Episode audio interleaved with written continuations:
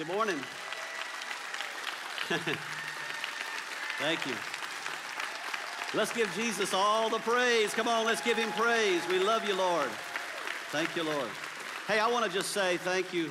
Thank you. I want to say what a thrill it is to be back, but I also want to say th- uh, welcome Hamilton Mill, Midtown. They're live with us right now in our service. And all of you online who don't have to wear masks, who don't have to socially distance, let's give them all a welcome, warm welcome as they join us as well. and all of you socially distanced, mask wearing fanatics that came to church this morning. I love you. I appreciate you. It's good to preach to a live audience for the first time in three and a half months, and I'm so excited to have you here.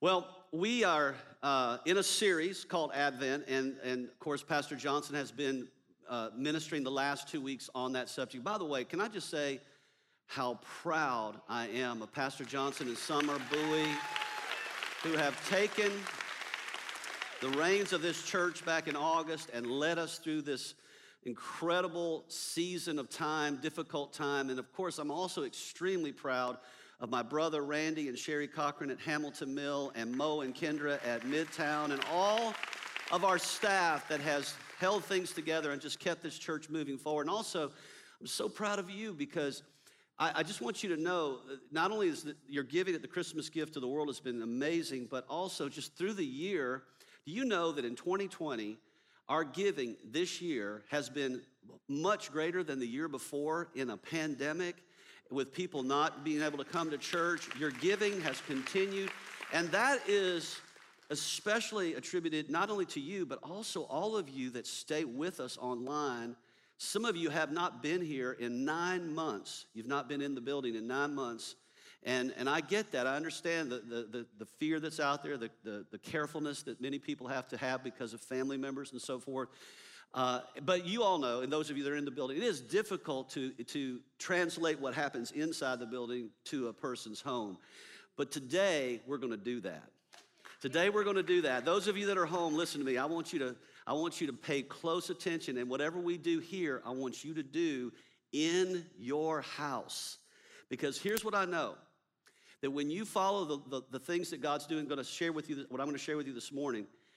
The, the, what I'm going to talk to you about today is a game changer.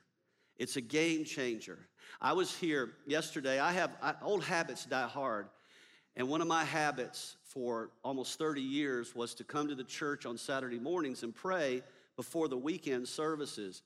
And uh, yesterday, I just got up my normal time, I get up about five or six o'clock in the morning and I said, I'm going to the church to pray.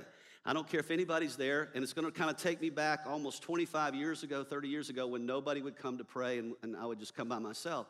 So I walked in the building uh, just a little after 8. Uh, most of the people that were here were working in the chapel doing some work over there. So I walked down here in the sanctuary, the lights were off, I turned them on, and I walked through this sanctuary and I started praying. And I laid hands on every chair that's in this sanctuary. So wherever you're sitting, I laid hands on them. And I, what I learned about that is it takes a long time. There's a lot of chairs in here to lay hands on every chair. And I also laid hands on every chair in the lobby, all the lobbies, everywhere I could get into, I laid hands on them because I figured some people, all of you that are sitting in the, in the very back, like in the back row, like behind the stadium seating, you're the, you, you lay hands on? Yes, I did. I laid hands back there too. And what I did, I, the reason I laid hands on there is because I said, Lord, this weekend, it's a, it's a critical weekend in this Advent season. And I want everybody that comes to church and all of, the, all of you that are watching online, because I spent about 30 minutes just praying for people in their homes, that the most important feature uh, in this Advent season is understanding the presence of God. The presence of God. Now, the reason I say that is because right now we are in unprecedented times. Unprecedented times, perhaps the most tumultuous year of all of our lives. In fact, uh, Time Magazine, their, their most recent cover, this is their cover, 2020 with a big X across it, the worst year ever. We are living through the worst year ever. Now, I know it's not the worst year in the history of the world, I know that. But in our lifetime, can you think of a year where it's been more challenging, more difficult? uh, I can in my lifetime. And, and I know that a lot of you have gone through some stuff. Some of you have, have had some real trouble. Some of you have lost your jobs. Some of you have lost loved ones. Uh, some of you are just challenged mentally through this whole process. In fact, I was reading some statistics from the CDC, and these are just recent statistics that just came out. And they said 40% of all Americans are currently grappling with mental health issues since, since COVID. And 28% of all Americans are fighting clinical depression. In other words, they're having to actually medicate themselves. But here's the one that really shocked me 75% of young adults are battling with uh, some form or some level of depression, indicating to me that the younger generation is having a harder time with this than the older generation. And the reality is, is most of you are younger, even if you got COVID, you probably wouldn't have serious symptoms. Most of you wouldn't. And yet, most, th- this is the age bracket that's suffering with depression the most. One in four young adults, they say, battles with the thought of taking their life every 30 days. This is serious. And so I and I don't want to take that lightly because I could be talking to somebody right now. I could be talking to somebody online. I could be talking to somebody at Hamilton Mill Midtown or even here that has th- thought of those things. In Japan, they said in the month of October, more people took their lives, committed suicide, than COVID took the entire year in Japan. An all time high of addictions, any kind of addiction. If you had an addiction going into COVID, it just exasperated it, made it worse. And so, generally speaking, we're dealing with a, a, na- we're trying to navigate a gravitational pull that's really pulling people down and in the world. And here we are trying to do Christmas. We're trying to do Advent, and most of us won't travel to see our families. Most of us struggle even to be around our families now. And we're in this Advent season. So I thought Johnson did a great job the first two weeks talking about Advent. I'm going to remind you what Advent means. Advent means Advent means coming. It's about a celebration of the coming of Christ. And there's actually two elements to it. There's the first coming, and then there is the second coming. So I want to just for a moment go back to the candles, and if I could ask Pastor Randy and Sherry and also Pastor Mo and Kendra if you could go and also help me with the lighting of this third candle, because we've already talked about the first two candles. The first candle was the candle of hope, which was called the prophet's candle, and it talked about the hope of the coming Messiah. The second candle was the Bethlehem candle, and it was the candle of faith, basically believing that everything that God has promised will come to pass. And then this third, we come to this third candle. Now, what's unique about the third candle, and we don't really have a depiction of this the way most people celebrate Advent, so I'm just going to get you to use your imagination. Because in most celebrations of the Advent with the four candles, the third candle is a different color. Usually it's a pink candle, and the pink represents the, the philosophy or the theme of what that candle is about, and it represents the subject of joy. And it's the joy, basically, that the Messiah has arrived, and then there is the joy that he is not only coming, but he's about to fulfill all prophecy. So we're going to go ahead and light this candle because this is the third candle. And in this third candle, and hopefully it'll stay lit during the service, but if it goes out, don't let your joy go out, okay? but this subject of joy is a deep subject. Now, I thought Pastor Johnson did a great job last week. What he talked about, about how we're we're coming into the season of Christ, which is, a, if you go back uh, almost 2,020 years ago, which is when Christ was born. And if you think about it, just, just think about that. 2020 is the Gregorian calendar that marks the shifting of time, where we had a time before BC, before Christ, and then we had time after Christ Domini, which is the, the year of the Lord, the birth of Christ. And everything in the world shifted in that moment when Jesus was born. So that all of time stopped and then it started again. Can you just imagine you are born, your personal life is born, and they changed the whole world's time system based on your birth?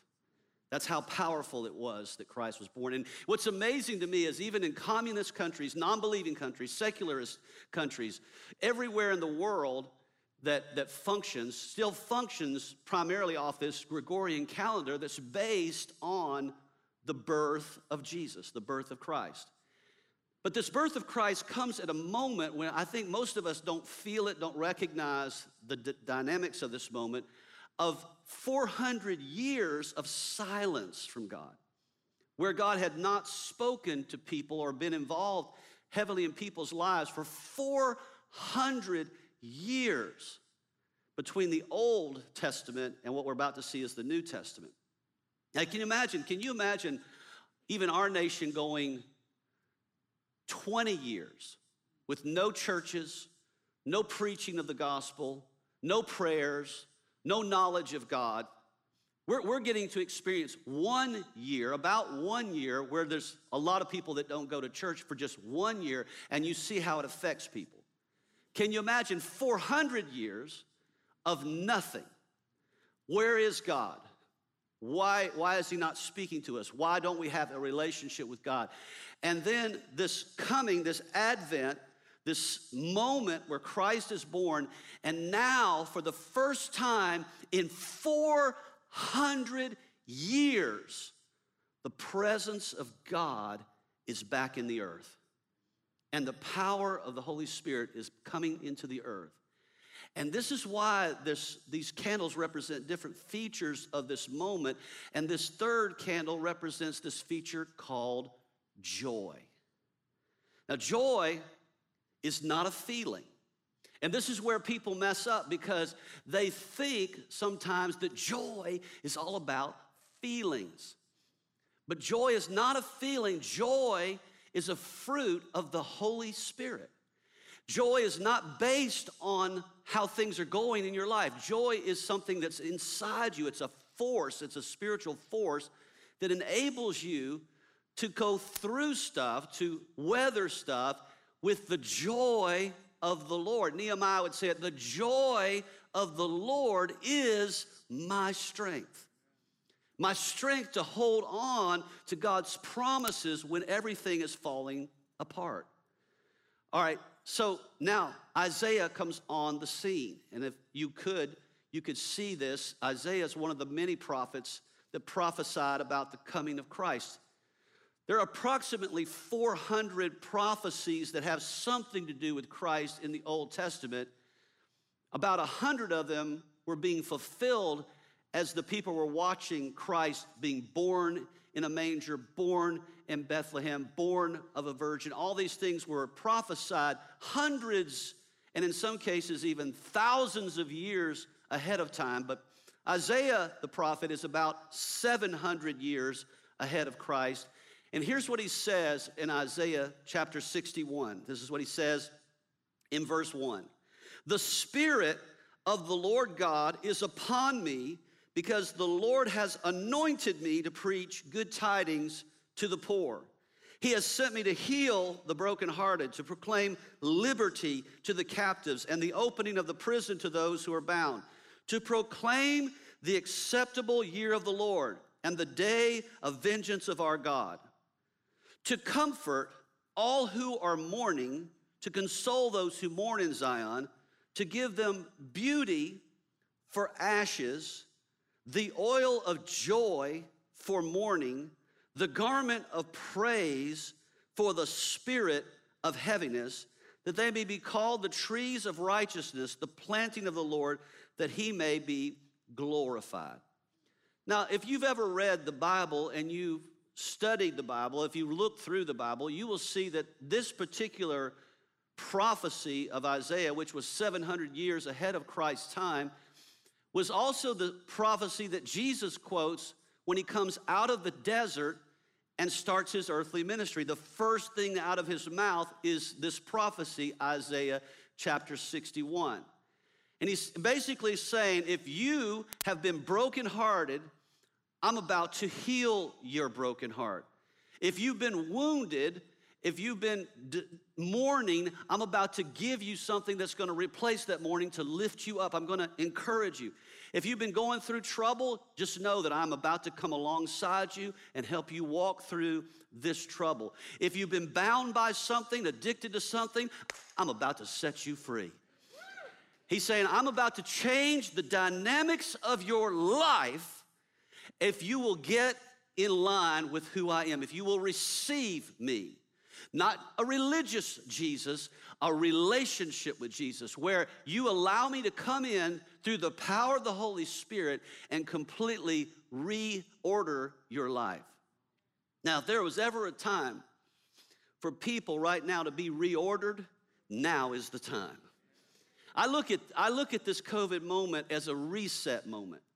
I look at it as a prophetic reset moment where we're really finding out who we are and what we really believe. Did you hear what I just said? Did all of you online hear what I just said? Did all of you at Hamilton Mill and Midtown? It's a moment where you really discover do I really believe in Jesus? Am I really his, his, his, is he really my Lord? Am I really connected to him all the way through? All right, so Jesus now is on the scene. And right before he leaves, he, he's talking to his disciples and he gives this long story, another prophetic word of something that's coming, that's something that's ha- gonna happen.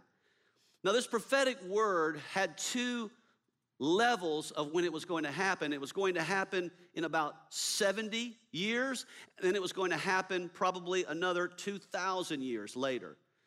And it was going to magnify in the last part of it. But I'm going to read it to you, and then you can decide if we are in any of those times. This is Matthew 24. It's a long verse. And those of you that are online, this is not your time to go get something to eat or drink or check out with me. I want you to follow, because this is a prophetic this is a prophetic word. All right, look what he says. He says, Later, when they arrived at the Mount of Olives, his disciples, his disciples came privately to where he was sitting and said, when, all the, when will these things happen? In other words, when is this all going to culminate? In other words, really, they were saying, when is this going to be over?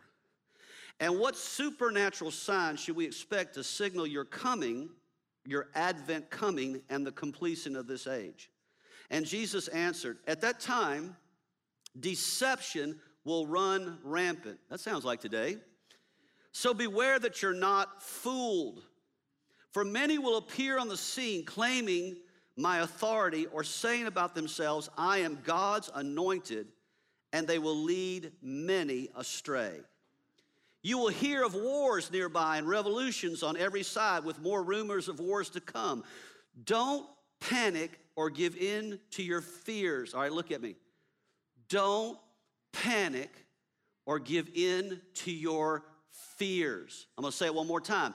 Don't panic or give in to your fears, for the breaking apart of the world system is destined to happen. All right, so just pause for a moment and think about that. In other words, no matter who is the president of the United States of America, no matter who runs the Congress, no matter who runs the Supreme Court, no matter who does what, there is a destiny to the end times. And no matter what you think you can do to control that, you cannot control that. God is sovereign, He is in control. And no matter how difficult things get, you have to understand He will see you through it.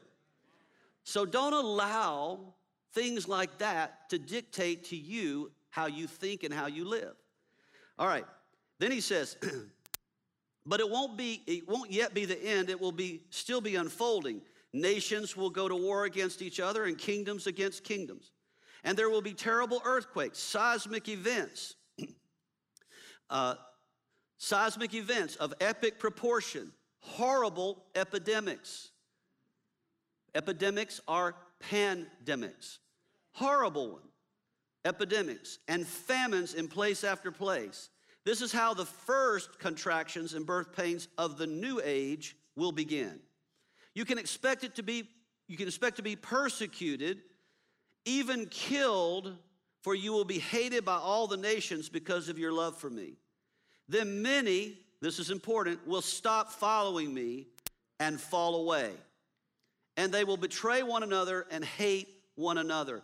That particular verse sticks deep inside of me as a pastor. That's the one I want to make sure I give you every opportunity to not that, for that not to happen to you. All right, then he says here, and many lying prophets will arise, deceiving multitudes and leading them away from the path of truth. By the way, a prophet is not just a preacher, not just a spiritual man, it can be a politician, it can be a business person, it can be a news media leader, it could be anybody, it could be a false prophet. And I think we put way, way too much uh, stock in what people say instead of what God says. All right. There will be such an increase of sin and lawlessness that those whose hearts once burned with passion for God and others will grow cold. But keep your hope to the end and you will experience life and deliverance. That's the first candle. Yet through it all, this joyful assurance of the realm of heaven's kingdom will be proclaimed all over the world, providing every nation with a demonstration of the reality of God. And after this, the end of the age will arrive. So Jesus is telling us, He's all right, look, guys, I need to prepare you because I'm about to leave. I need to prepare you because you're about to go through some times that you're not prepared for. And now, if you study history, you'll see that every one of the people he was talking to, almost every one of them lost their lives as a martyr. Some of them were hung upside down on crosses. Some of them were burned at the stake. Some were sawn in half. Some were drawn by horses apart. All of the apostles at some point were martyred. John was the only one that survived the martyrdom, but he was thrown in a pot of boiling oil and supernaturally survived it. But every one of them died a martyr's death way before their, their time. And literally thousands of Christians would be martyred going forward into the next 70 years. In 70 AD, it was a massive mar- martyrdom. And it was the type and shadow of the end times of what was going to come. And he was trying to prepare the church for difficult times. He said, But in the midst of all this, there's going to be a remnant. Everybody say remnant. A remnant of people who really know Jesus, who really believe in Jesus, and through the joy, they will persevere through these trials and they will lead masses of people to Christ in the midst of all this.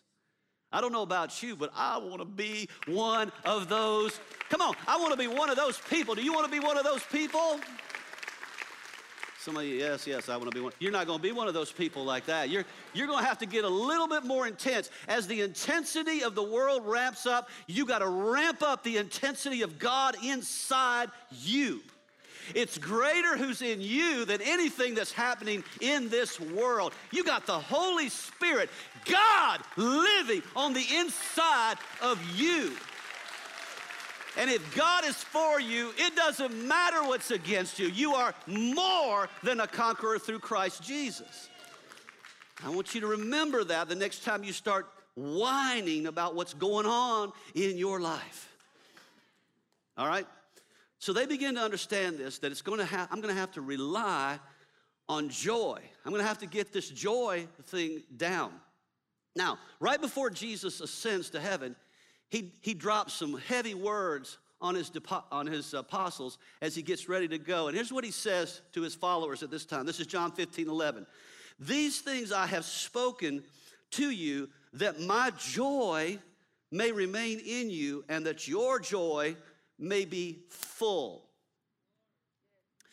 Then he says in verse 13 of chapter 17, I'm coming to you now, but I say these things while I'm still in the world so that they may have the full measure. Everybody say full measure. The full measure of my joy within them. And then the famous scripture, John 10 10, the thief comes not but for to steal, to kill, and to destroy. But I've come that you have a life and have it to the full. All right, so let me ask you a question. Let me just ask you a question. How you doing with that? How full are you right now? How full are you? Is it possible that your joy gauge has been depleted? Is it possible that you could have allowed some things to get into your life that have brought your joy level down and increased your depression or your or, or, or, anguish over life or mourning or whatever. And it happens to the best of us. I don't care how good you are. There are moments in our time where we forget, we forget about joy. And so James reminds us. I like James. Do y'all like James, the Bible's? The, the James in the Bible? I like James because James is just, I, this is me personally. I just like somebody to tell it to me straight. I don't need all this flowery language, beat around the bush, you get to it, you figure it out someday. I want to know what does God say? Amen. Come on. Y'all, y'all, y'all with me right now? I know, I, I know I'm that way and I like that way.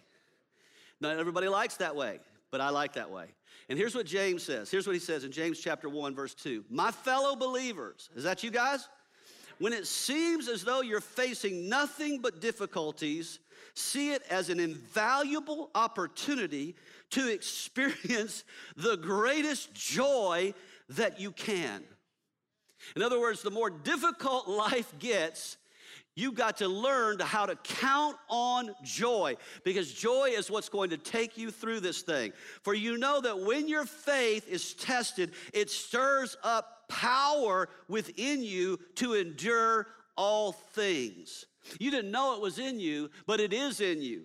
And then, as your endurance grows even stronger, it will release perfection into every part of your being until there is nothing missing and nothing lacking. I tell you right now, what he says right now is COVID year 2020 could be the best thing that ever happened to you. I heard somebody tell me this one time, and it really stuck me. He said, Sometimes the worst thing that can happen to you can turn into the best thing that ever happened to you.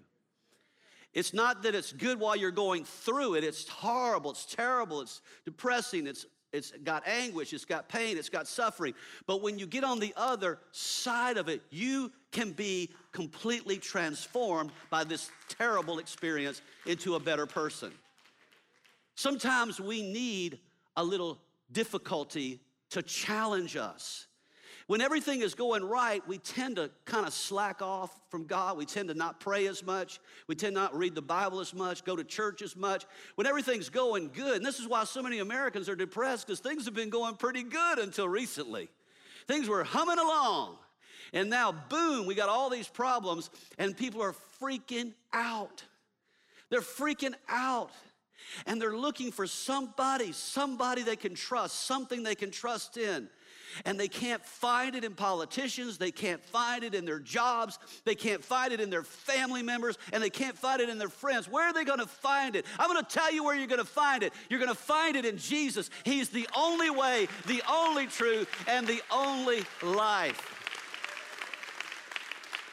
Sometimes I just want to do a little bit of this. You know what I'm talking about? I, I get a little. Sorry. It's been a while since I've been in church. Sometimes I just get a little something going on going inside of me. Y'all know what I'm talking about? All right. You and I are living in victory to the degree that we're living with joy. Did you hear what I just said? You and I are living in victory to the degree that you're living with joy. This is why the devil goes after your joy. He knows if he can steal your joy, he can steal your goods. He can steal anything he wants. If he gets you down where you're having negative confessions, negative feelings, emotions, all that kind of stuff, everything's filtered through the negativity of your life, he knows you will never enjoy the beautiful promises of God. He knows if you can turn your heart away from God and get it absorbed with other things in the world, that you will lose your joy. And no matter how many things you get in this world, you'll never be fulfilled. Only through Jesus can you find joy and only through Jesus, listen to me, all you watching online, especially, because I know there's many of you that watch online, you're still kind of trying to decide about God, trying to decide about Jesus. Let me tell you something. Let me tell you something. Without Jesus, you will never have joy. You will never be fulfilled. It will never Nothing in this world, no human being, no amount of money, no amount of fun, no matter of anything, that will always leave you wanting. There's only one way that will not leave you wanting. It's through Jesus Christ, who fills you with the fullness of joy. Now, it's important to distinguish the difference between joy and happiness because, you know, we're all about pursuing happiness, pursuing happiness. That's our inalienable right in America to pursue happiness. Can I tell you something? When you pursue happiness, you will always be wanting. You will always fall short because happiness is not what we're supposed to be pursuing. We're supposed to be pursuing God. And when you pursue God, you will experience happiness, but it won't be always because happiness is not always. Happiness depends on favorable circumstances, while joy is independent of circumstances. Happiness is based on how you feel today, joy is based on the power of the Holy Spirit. Happiness leaves you in time leaves you in times of trouble. When trouble comes, happiness goes right out the door. Not in a good mood today, not very happy because of the trouble I'm going. Nobody knows the troubles I have seen. Joy guides you in times of trouble. Happiness is connected to the state of your relationships, the state of your finances, the state of your health, the state of your career, all those things produce or decrease happiness in our lives. Joy is connected to your relationship with God. It's not, it's interdependent. It's not dependent on any of those things. You can lose all of those things and still have joy. Happiness is temporal, subject to change. Joy is eternal, it never changes. Happiness leaves you always wanting more Joy leaves you always fulfilled. Can you imagine? Listen, can you imagine living your life always fulfilled? No matter what you're going through, no matter where you've been, what you're dealing with? All right, so how do I get joy? How do I activate? I'm gonna give you real three things real quick, and I want you to write these down. Number one, you gotta make an influence shift in your life. Now, I want you to think about your day to day life. When you get up in the morning, what do you do? What's your, what's your routine? You don't change anything in your life until you change your routine. Did you hear what I just said? And when you get a routine, it's hard to change it. Once you kind of get into a rhythm of how you do stuff, you get up in the morning, you do the certain things, you eat the certain things, you look at certain things. Some people, when they get up, the first thing they do is they turn on their phone or they turn on their iPad and they look at social media. They look at social media to see what's going on, get their news from social media. Can you imagine getting your news from social media? I can, listen, this is a scary thing about social media. This is, uh, this is a scary thing about influence. Remember when Donald Trump said one time, he said, I could stand in the city streets of New York, shoot somebody, and they'd still vote for me. Remember when he said that? There are stupid people out there that will vote for anybody that gives them what they want, all right? I could literally go online, post some crazy fanatical conspiracy theory, but because people trust me, they would believe it. And it would have nothing to do with the Word of God. Are you following me? So that's danger. That's dangerous influence. All right, think about what influences you the influence of social media, the influence of your relationships, the influence uh, of entertainment, the influence of news media. All these things are shaping the minds of humanity, and Christians are getting caught up in all these things and replacing the word with these things. And their word life has depleted, their praise life has depleted, their worship life has depleted, their prayer life has depleted because they're looking at all these things. If you want the joy of the Lord, you will never find it watching the news, looking at social media, talking to people, uh, getting in situations, in entertainment, none of those things, they will all deplete your joy. And it's not that you can't ever do those things, but when those things take the place of your pursuit of the presence of God, your joy level will go down. I found that to be true for me. I know if I watch the news too long, man, I gotta go, I gotta have a, a complete breakaway from it for a while. Aren't you afraid you don't know what's going on? The news is nothing but a soap opera. I have found, look, I have found the same things I was looking at on the news nine months ago are the same things I'm looking at the news today. Uh, isn't that true? The world is still all about politics. It's all about COVID. It's all about racism. It's, all, it's, it's a revolving door of bad news. The only place you can find joy is in the Word of God. Show me your friends. Let me show me your friends, and I can tell you what kind of person you are and what kind of joy you have. You hang around a bunch of depressed people, you are not going to get joyful. You got a parent that's always dogging you, it's going to bring your joy level. Why do you keep calling them? because they're my mama, because they're my daddy. I told my mama one time, she was a very depressed person. She had a lot of negativity. I said, Mama, you got to get some, you, you got to deal with this depression. I said, this, this thing is not only taking you down, it's taking the whole family down. And, I, and when I get in conversations with her, she start going negative. I said, Mom, uh, the conversation's over. I love you, but I ain't going down that path. I'm not going down that path. I respect you and I love you, but I am not going to hell with you. I am going to take you up out of this thing. And if you don't want to go, then I'm going to go without you. Are y'all all right with that? I think that's what Jesus meant when he said, if you're going to follow me, you got to be willing to forsake your mother, your father, your brother, your sister, your best friend, the person who you listen to all the time. If you're going to follow Jesus, you got to listen to him about all those things. All right, so here's what Psalmist says. Psalm 16, verse 11 says this about, about joy. Here's what he says He says, You will show me the path of life. In your presence is fullness of joy.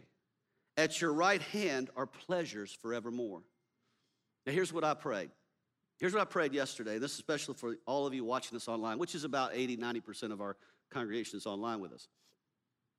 There is a difference in the feeling of the presence of God in a congregational setting, which I think you all experienced in the worship experience here, and in your house when worship is going on. Would y'all agree with that?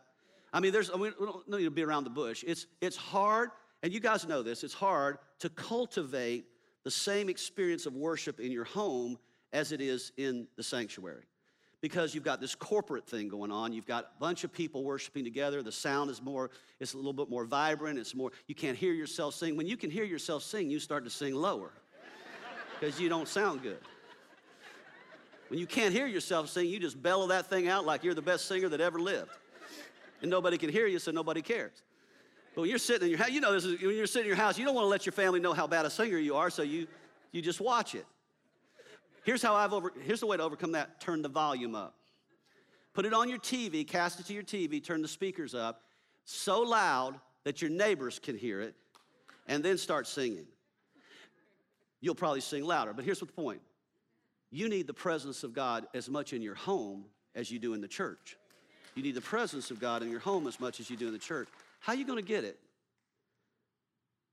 You're going to have to, you're going to, have to usher it in through your, through your change of influence. You're going to have to learn to worship God in your home. You're going to have to learn to read the Bible in your home. You have to learn to pray in your home. You're going to have to learn to walk around like I did yesterday with nobody in this room, no music to you know, get me all jazzed up, silence in this room, nobody seeing and just start worshiping God. Just start praising Him. And you're going to have to say, God, bring your presence into my life because in your presence, look at this, there's fullness of joy. The second thing is you got to get your thought life under control.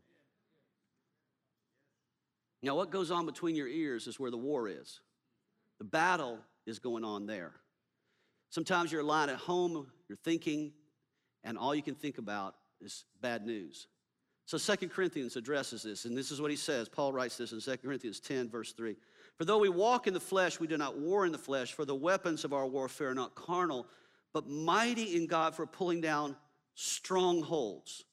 Now, what's a stronghold? A stronghold is a, is a mindset impregnated with hopelessness. Where your mindset is impregnated with hopelessness because of your circumstances, and it builds a garrison around your thoughts to seal in hopelessness and seal out God. That's a stronghold. And he's saying you've got to learn how to pull that down.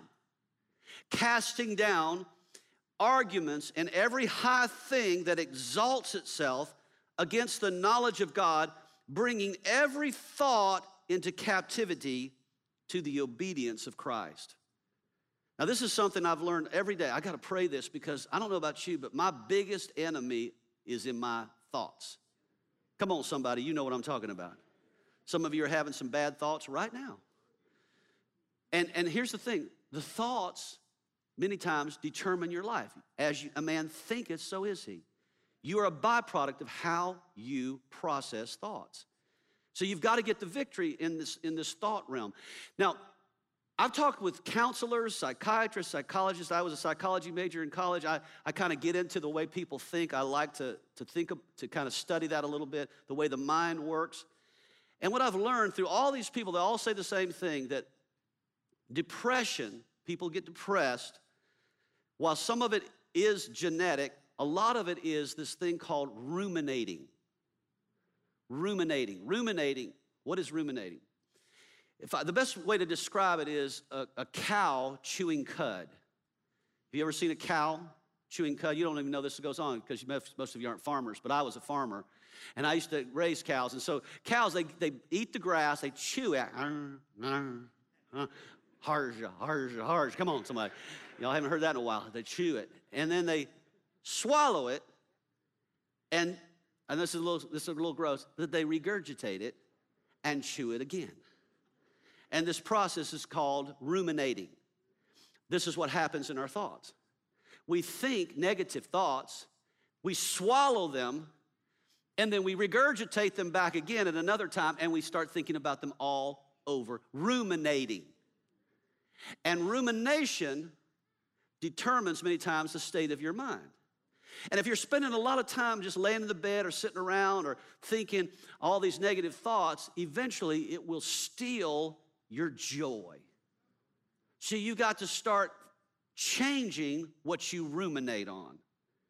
All right, so let's go back in time. A few thousand years ago, Joshua. Joshua is the leader of Israel. He's just taken the lead from Moses, who's the Old Testament person who took them out of the out of captivity, took them through the desert up to the very brink of the promised land. And then he now is transitioning his leadership to Joshua. And God is now about to release Joshua to take the people into the promises of God where they've never been in thousands of hundreds of years and they're about to enter into this promised land they're going to have to go through some really difficult times to get to the promises of god so he's preparing the leader, Joshua, who's a type and example of every believer. And he's saying to Joshua, Get this, Joshua, before you go in, before you take the people in, before you lead the people forward, get this if you get nothing else. Here's what he says This book of the law, talking about the Bible, shall not depart from your mouth. In other words, you shall never stop speaking the word of God. No matter what you're going through, you've got to keep speaking the word but you shall meditate in it day and night, that you may observe to do according to all that is written in it, for then you will make your way prosperous, and then you will have good success. Now, check this out. He just made a promise to all of us. If you can meditate in the Word of God day and night, you can get in the Word. You can read it in the morning, read it in the night, ruminate over it, meditate on it, confess it, learn that the Word is what you can trust in, you can't trust in politicians. You can't trust in the news media. You can't even trust in preachers, but you can trust in the Word of the living God. And if you put the Word of God in you day and night and you ruminate in it, you will be successful and you will prosper. You will make it through whatever you are going through. Are you following me? So, no matter how difficult life seems, God's promise is true no matter what everybody says. Let God be true and every man a liar. And the currency of today is not money, it's not even time. The currency today is trust. What can I trust in? I can't trust in man. I can't trust in the, society. I can't trust in what's going on. But what I can trust in is the Word of God. The Word I can stand on, I can trust in. And if I put that inside of me, it transforms my mind so I start thinking like Christ. I get the heart of God, the mind of Christ, and then finally, I've got to learn to rejoice in spite of how I feel. Oh, oh, oh, thank you, Lord. Just take a moment and just think about that. Rejoice in spite of how I feel. How you doing with that? When you feel down, do you rejoice? Rejoice means when you started to lose your joy, you rejoice. Now, check this out. Check this out. All my Anglo Saxon folks, listen to me carefully. Few and far between. Let me, let me talk to you for just a moment. What have you, what, there's one thing that I've learned in the minority of America, especially the black minority of America, that has transformed the way I think about this particular subject. I think back, and people say, why, why do blacks, particularly blacks and Hispanics too, worship so differently than whites?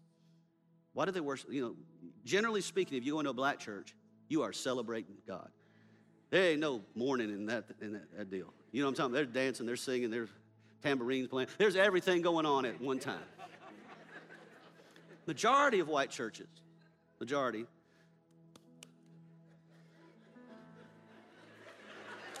Love you, Jesus. Love you. Now, the younger generation, the Hillsong generation, they're up there, they're dancing, they're singing because it kind of it's their style of music, generally speaking. But people have wondered why is it that you see minorities worship like they do, and, and especially especially with all the stuff that goes on in their life, all the challenges that they have economic challenges, the racial challenges, all these things that they challenge. And I think back, I think back, and the Lord took me back and said, What if you were a slave? Take yourself back to slavery days, where every day you wake up and you know life is going to be rough. You're under the ownership of another race, you're treated like an animal, you're separated from your family. There's nothing about the day that's going to be very pleasant. You're going to be really having a rough time of it for the rest of your life. There is no hope, there is no future, there is nothing. The only thing you have to look forward to is there's one day, Sunday, where they allow you to worship God, where they allow you to go to church and have services. You wonder, you wonder, white people wonder, why do blacks worship so long? Why do they go so long in their services? Because they want to be in the midst of that joy as long as they can. They want to saturate in that. I, I mean, I'm just telling you, we like whites. We like to get it done in an hour. We want in and out, out. We're done. What's, where's the football game? Where's the you know? I'm I'm going to cook something. But black folk, they're used to long church services. You know what I'm talking about. Some of you black folk came to here and you're like, man, you guys get it done in here. I'm used to going all day. They would go to church in the morning. They'd break for lunch, and then they'd come back to church in the afternoon. I'm telling you, it was all day affair. Because it was the one day I can just release all this to Lord, the Lord and just rejoice that no matter what is happening to me, you are my God. And you are the God who sustains me through this trouble. Are you following this? What if everybody could do that? What if all of you young people could learn to do that when you start getting depressed about a social media post that you don't like or a elected official that you don't like and you're depressed about something that's happening in society, why don't you stop putting all your emotion in all that and just stand before the Lord sometimes when things are going rough? In fact, can I just say this to you, all of you that are watching us online and all of you that are Hamilton Mill, Midtown, we're going to take a praise break right now. In fact, could I do could I get you to stand up, everybody, everybody, including Norcross, could I get you to stand up to your feet? now, please bear with me for a moment because I'm going to talk again to the online crowd because it's, it's 90% of our, our people right here online. Stand up. Get up out of the sofa. The lazy boy. Rise to your feet. Some of you, get up. Get up. And the reason I say that the reason I say, I know, I know you're. Up. Because we're, we're going to have a praise break. And right there in your home, I want, you, I want you to turn the volume up a little bit. Could you turn it up a little bit? Turn it up. Put your earphones on, whatever you have to do, just turn it up. Because we're gonna go, we're gonna go for it just right now. Because I want, I want to teach just for a moment. I want you to put your put your stuff to the side. Put it on the shelf just kind of shake your hands like this. Just shake it off. You know what I'm talking about? Just shake it off. Sometimes you just got to walk around and shake it off. Shake this thing off. Everybody's dying from COVID 19. Shake it off. Lost my job. Shake it off. Just, just, just don't know what's going to happen in the future. Just shake it off. Sometimes you got to come on in your house, shake it. off, just shake it up. And then lift your hands to the Lord. Come on, just begin to lift it up. And just begin to praise Him right now. Sometimes you just got to praise Him in spite of how you feel. Sometimes you got to let him know how much you believe in him and love him and praise him, even if you don't got music, even if you don't got somebody cheering you on. God, we praise. Come on, let's give him praise. Come on, let's give him praise. Let's give him praise. Let's give him praise. Everybody in the house, let everything that has breath in you, has everything that has breath in you, give all the praise. Come on, give him all the praise and